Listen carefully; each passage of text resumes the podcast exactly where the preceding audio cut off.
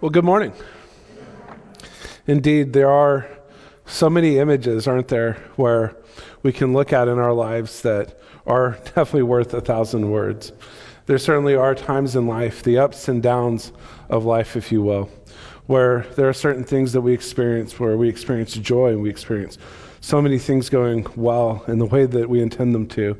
And then there's other times as well where where things don't go according to plan, that we experience pain, that we experience suffering. And it is interesting because whenever we're in that mode, sometimes we're surprised. We think to ourselves, wait, what do you mean that we experience trouble? What do you mean that we experience pain and suffering? Like we're some sort of surprised that this could happen. But actually, we shouldn't be so surprised because, after all, Jesus even says that in this time on this earth here, that we are going to experience pain. We are going to experience trials and difficulties and tribulations in life. And so, no matter what the circumstance is, here's the thing though is that whenever we experience the pit of despair, if you will, the downs of life, it's, it's easy to allow discouragement to come into our life. And ultimately, discouragement can be a joy killer. And that's what we're going to be talking about today about discouragement. It can destroy our dreams and it can destroy the way that God wants us to live.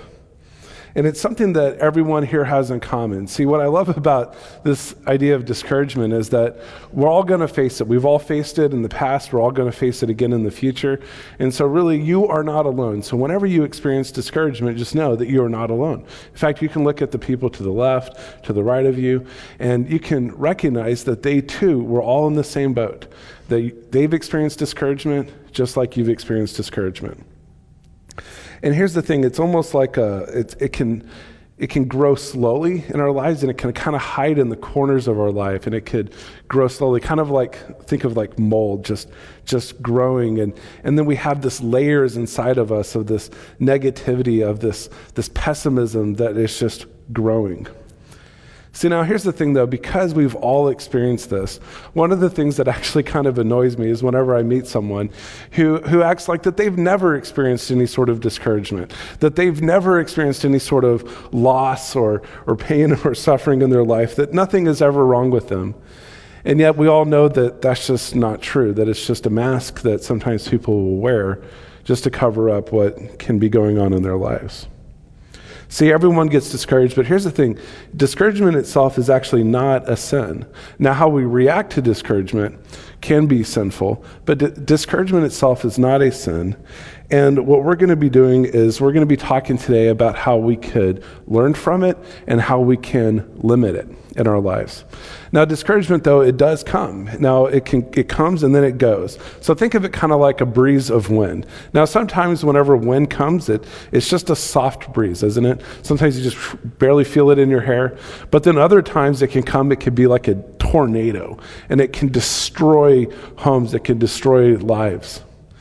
But here's the thing is that it does come and it does go. So here's the thing though discouragement does cause damage. And so, on your notes here, we're going to start to look at two different ways that discouragement uh, causes damage. And so, if you have your notes, they're in your bulletin, or if you're joining us online, we actually have them on our website at stmarkphx.org. And if you go to online, you'll see sermon notes there. I encourage you to use these, or maybe open up your notes app in your phone or something and actually use these uh, throughout the week. But here's the first thing that damage or that discouragement does to cause damage. The first one is that it sidetracks us from really living. And I say really living. Did you know that God has a plan for you? God has a will for your life. And, and in fact, Jesus even says that I have come so that you can have life and you can have life to its fullest. God has an intention for you to live, a calling for us to live by. And discouragement actually sidetracks us from that godly living. Uh, for example, I heard this story about a guy a few years ago who was in New York and he was homeless and he was an alcoholic and and he saw a building actually get set on fire. And when everyone else is running, I don't know what motivated him, but he just had this desire to actually go in, and he boldly went into this, this burning building, and he ended up rescuing this woman and her baby. And he's being interviewed and he says he says oh well yeah i don't know what happened. I mean and i'm really not a hero. I'm not anything special. I'm just i'm just an alcoholic bum. That's just who i am and that's what he said on the interview now let me ask you a question do you think that that woman would describe this man as just an alcoholic bum? No, absolutely. See, what happened to this man was it wasn't just a light breeze of discouragement, this was the tornado of discouragement. And it happened probably years and years and years that drove him to that place. That he can view himself one way, and yet other people clearly see him as something different. But that's what discouragement does. Now, you may be saying to yourself, well, Mike, that's a cute story, but you know, I'm not homeless. And well, uh, my discouragement hasn't pushed me to the bottle. And, and I would say, okay, well, let's look at other ways that discouragement can cause damage in your life. Maybe it's not as explicit as that. Maybe it's more subtle, but it's just as powerful. It's just as dangerous. It can hide, like when I described that mold, just hiding in corners of your life, just slowly growing. This cancerous kind of effect.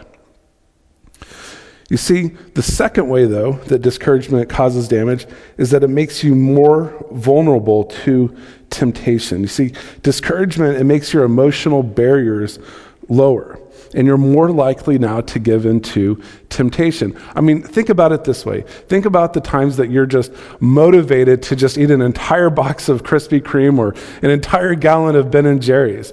It is whenever you've experienced some sort of discouragement in your life, right? And that's what we do. Whenever we face discouragement, our barriers go down. And here's what we say we say four words that, that are dangerous. We say, I might as well. Uh, I might as well.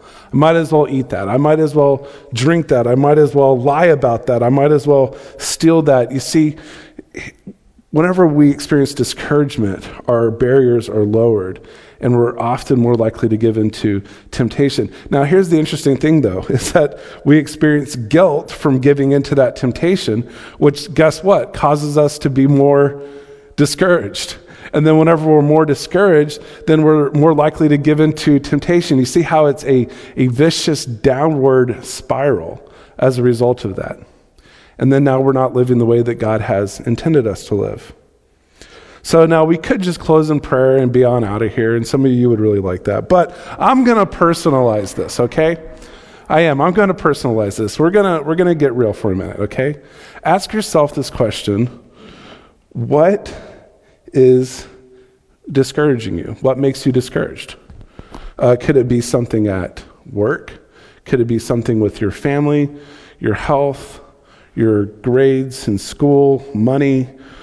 Think about these things. And again, as I said earlier, that if you can share any of those things of discouragement, you're not alone. So do the people to the left, so do the people to the right of you, that we all experience these things. In fact, this is so common to humanity that we see this come up a lot in the Bible. If we look at King David, for example, he experienced the highest of highs in his kingship and the lowest of lows. He got discouraged. And in fact, he actually wrote about his discouragement a lot in the book of Psalms. Now, Psalms are like songs, and, and they're, but they're, if you were to look at them though, they're not all the same. In fact, you can put them in different categories. Like some are uh, Psalms of praise, some are wisdom, and then some are this category we call lament. Now, lament is a really churchy way of saying whining, all right? And that's basically what David writes a lot about in the book of Psalms. In fact, if you were to actually go through categorically and say, okay, how many are Psalms of praise? How many are Psalms of wisdom? How many are Psalms of lament? Guess, guess, guess which one has the most number of Psalms? It's lament. And Psalms, by the way, is the largest book in the Bible. So let's just unpack this for a second. Are you ready? The largest book in the Bible, with the largest category in the Bible, is all about people complaining. How about that? And isn't that amazing that, that that's what it is? And it shows us that whenever we're in that pit of despair, that we can cry out to God. God is a God who hears. God is a God who, who listens. But ultimately, though, if we're going to get past discouragement, rather than dwell in it, rather than stay in it, rather than go through that downward spiral that I talked about, we got to do two things. We got to learn from it, and we have to limit it. So, to learn from it, you got to ask yourself a series of questions. So, the first question to ask you is this When am I usually discouraged? When am I usually discouraged? Are you usually discouraged whenever you're stressed out? Are you usually discouraged whenever you come home and and you look around your house and realize that it's really messy? Uh, could it be that whenever your, your kids are fighting, you got to ask this question at what times do you recognize that, hey, that's a time whenever I get discouraged? Maybe it's whenever you let people down. Maybe it's whenever you don't do something right at work. You just got to recognize what are those things and write those things down. When do I usually get discouraged? Now, the second question, though, is going to go a little bit past that, and it's going to ask this question of why. Okay? So we got to really get to the, the root of things. So rather than just recognizing that, hey, this is whenever I get discouraged, I mean, that's good. That's a starting place. We've got to move to the second question, though, of, of why. What's really at the root of, of this? And I'll just use this example. So, for example, I get discouraged whenever my kids are fighting. And at the root of it, though, it's, it's mainly because, I mean, yes, it, it is pot, partly because, well, uh, I just don't like the, the screaming and the yelling and everything, right? But, but think of it this way that it's also because of the root of it is because of fear that w- my wife and I we have we've prayed for our kids and we have intentions for our kids to be raised a certain way and to as adults act a certain way. And so whenever they're fighting or they're, they're doing things that are wrong, I feel discouraged for that and the root of it is fear. And then I'll give you this other one here. The root of that then becomes guilt. That, well, maybe I just haven't done enough. And so if we really look at it, we can identify this is when I'm discouraged, but really get at the root of it. What, what is really causing this here? All right, the third one here is the what. What would God say to me right now? See, again, the, the guy who I had mentioned in the opening story about the burning building, he sees himself one way. No, I'm just this. And by the way, side note, I hate the word just. I really do. Uh, it, it, just is like nails on a chalkboard whenever I hear, especially some of my uh, leaders say, oh, well, I'm just a volunteer. And that just nails on a chalkboard. Anyways, but, but here's what he would say he would say that, you know, I'm just an alcoholic bum.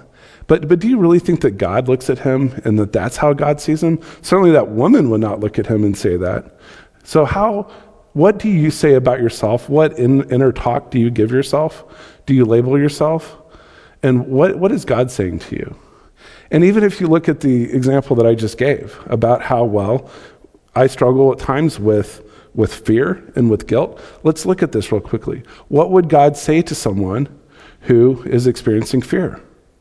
Would, would God not say things like, oh, I don't know, do not be afraid, for I am with you? Do you think that if someone struggles with guilt, do you think that God cannot remind that person of his grace and the cross and what Jesus has done for us? So we got to ask this question what does God say to me? And then we go on to this fourth thing here, which is where? Where do I need to change? See, in order to break a cycle, you got to do something different. And I know this sounds obvious, right? The whole thing about uh, expecting, doing the same thing and expecting different results, but, but ultimately you do. You got to change something. Uh, a lot of times, by the way, this could be just your environment, just the situation that you're in. So if you're experiencing a lot of negativity and then that's what's causing you to have your little pity party where you walk around stomp your feet and cry if, if that's what's if, if you just decide that hey this i'm receiving this feed of negativity in my life from people or from a social media group or something like that then we just got to recognize that well hey you know we got to cut this out we do. Maybe we have to evaluate some relationships. Maybe we have to evaluate certain apps or groups that we're a part of or different media sources that, that feed into this negativity. So a lot of times it is around the environment, but, but it could be other things too. You got to ask yourself this question what are you going to change? What am I going to change? What am I going to do differently? And so we have to be proactive. We have now learned from it. These are good questions to ask yourself, reflect on, to learn from. And now we're going to be proactive to limit it. And I'm going to give you four quick things here, and then we'll close up. So the first thing here is to schedule leisure. Schedule leisure. Now, I know some of you may be saying, but Mike, that sounds like an oxymoron. I mean, do you really have to plan out your downtime? And the answer is yes. Yes, you do. Because if you don't, then it's just too easy for, for you to not have it, for you to not actually carve that time out. It can just quickly become filled with other things. And we're such busybodies, we like to keep going and doing.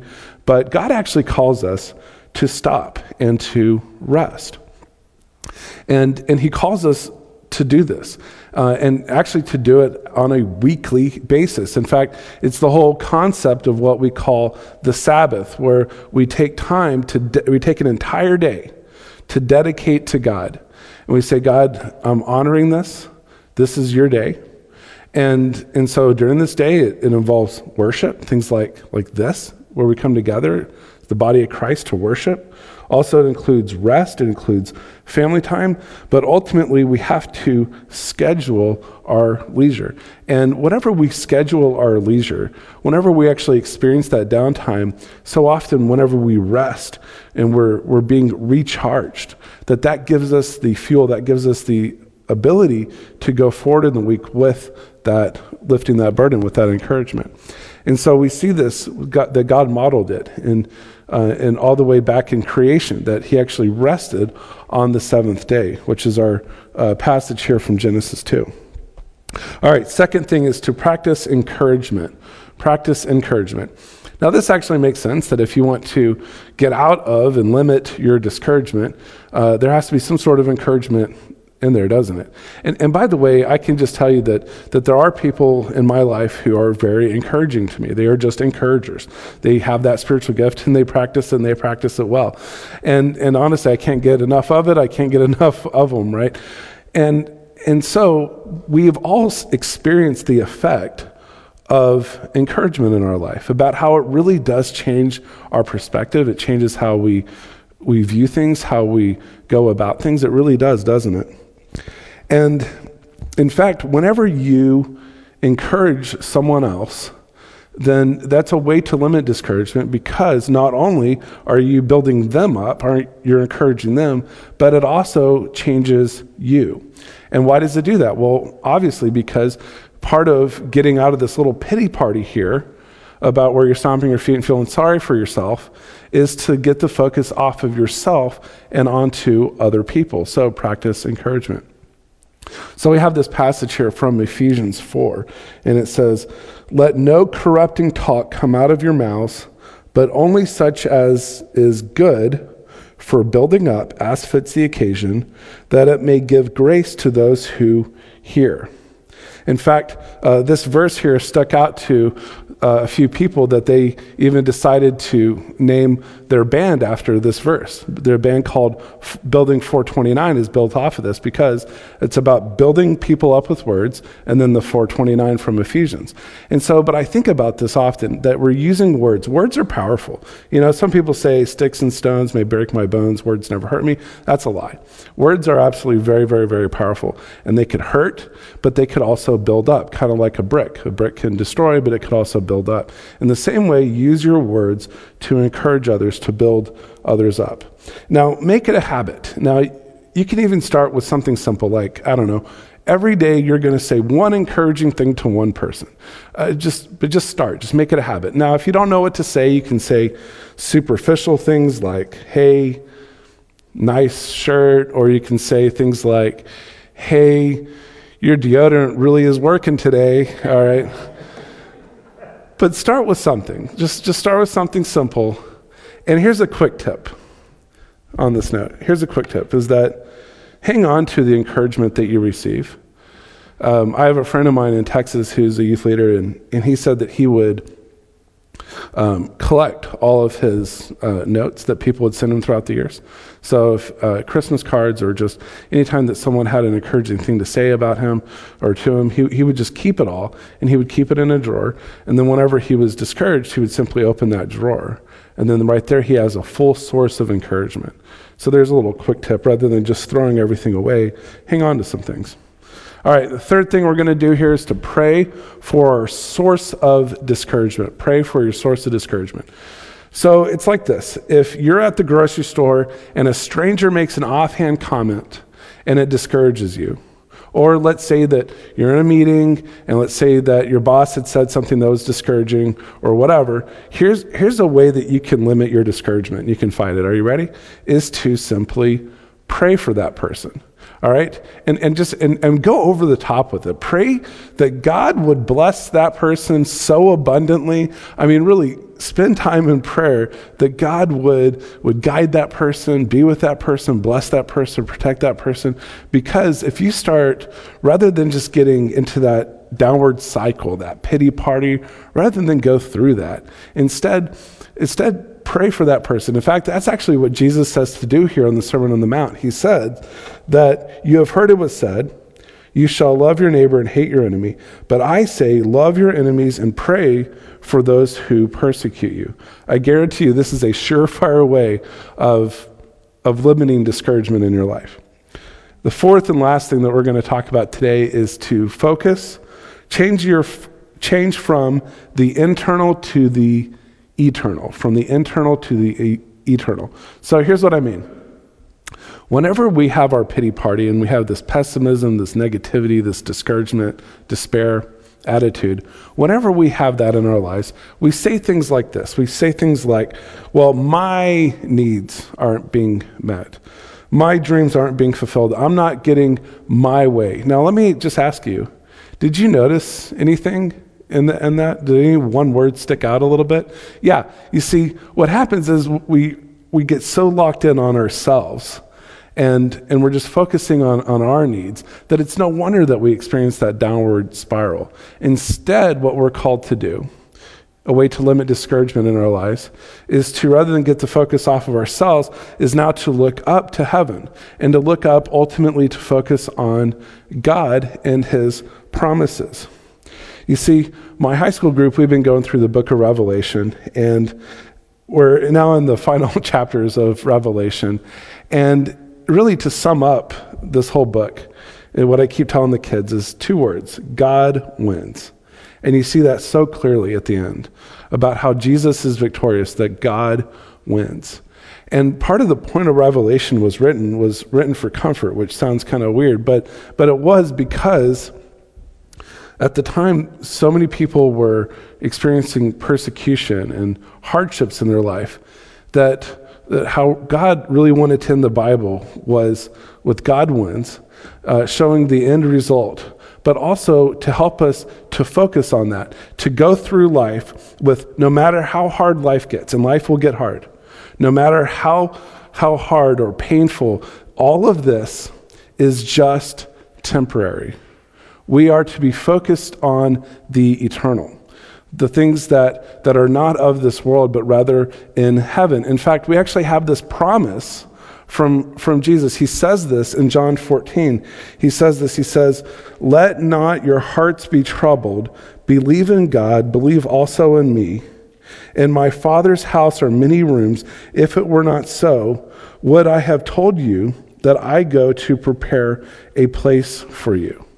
So ultimately, the, the best way to limit our discouragement and our despair and our pity party is ultimately to have the end goal in mind. To recognize that, that yeah, that we are experiencing this on this side of heaven, this earth. But you know, this is only temporary, and it's going to get better. That one day I'm going to be in home a final home with, with Jesus. And, and really, you could even do that. You could even do that as an exercise whenever you're discouraged. Just close your eyes and imagine that home that Jesus is building for you because he says he's doing it. I mean, that's one of his promises, and that we get to have that as our focus. And I mean, after all, eternity is coming sooner than we think. Last I checked, the mortality rate is still 100%. And as well, we all have to acknowledge that everyone here in this room, we're not exactly getting younger, are we? I mean, wake up and smell the Metamucil. So here's the thing, is that we have to focus on that as, as the end goal, on the eternal. That God is building our home in heaven. Now, I, I can recognize that as we've as I've prepared for this, and and as you're listening to this, you can think of mistakes that you've made.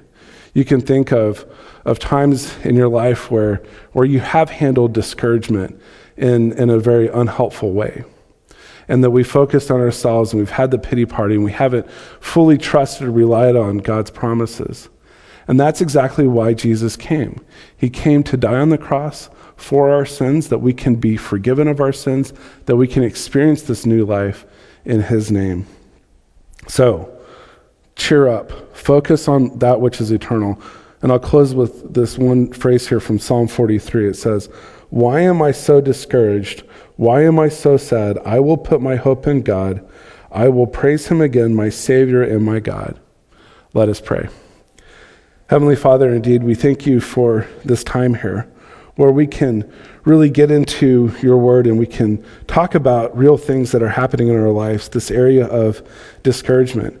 And God, we confess that all of us at times experience discouragement. And, and so, Lord, we, we need your grace. We need your promises into our lives. So, God, we pray that we can cling to these things. And ultimately, Lord, that we can, we can turn to you and to help us to overcome that temptation, these battles of discouragement. And all this we pray. Amen.